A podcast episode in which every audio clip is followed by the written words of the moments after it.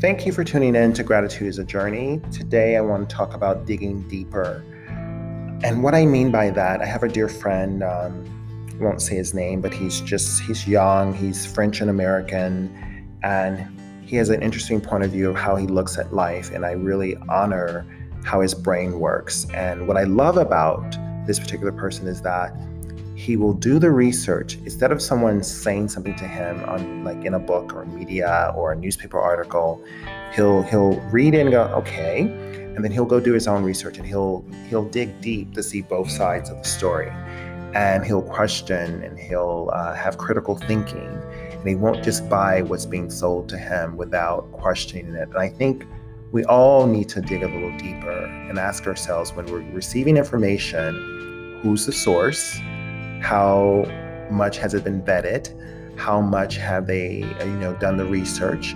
Um, and also for your own self to dig deeper. And I say a lot of times we focus on news because it's easy just to click on a television or a podcast or a radio show and hear something as a gospel when it's not, when it's uh, non factual. Uh, it hasn't been cross checked or it's intentionally a lie. It's an intentionally a lie to cause confusion so people won't make the decisions to to shift in a very positive, uh, proactive way.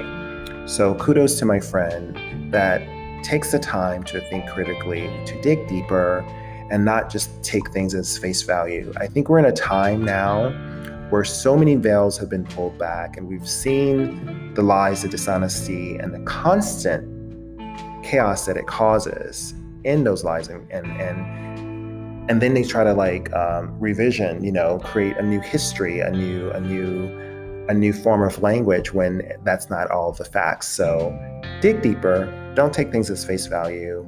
Challenge yourself. Think critically you know. And i would implore you as you listen to this and you share this with friends and family that those are the conversations you have. You dig deeper. You don't have to agree you know disagreeing with someone does not have to get heated, disrespectful. It just has to go, oh, I don't necessarily agree with what you're saying, but uh, I hear you, and I'm just going to go do a little bit more research. But also the willingness to say when you're wrong. Like, oh, wow, I didn't think of it that way. I've had those moments recently where I had to say to a friend, hey, I understand why you wanted to have this conversation initially I didn't agree with where you were coming from, but now I understand it more clearly. I literally did that the other night, and it really helped further a conversation that actually became a very beautiful, loving, nurturing conversation. I saw deeper into that friend, and he saw deeper into my heart and my soul. So, thank you for tuning in to Gratitude is a Journey. I'll see you here soon.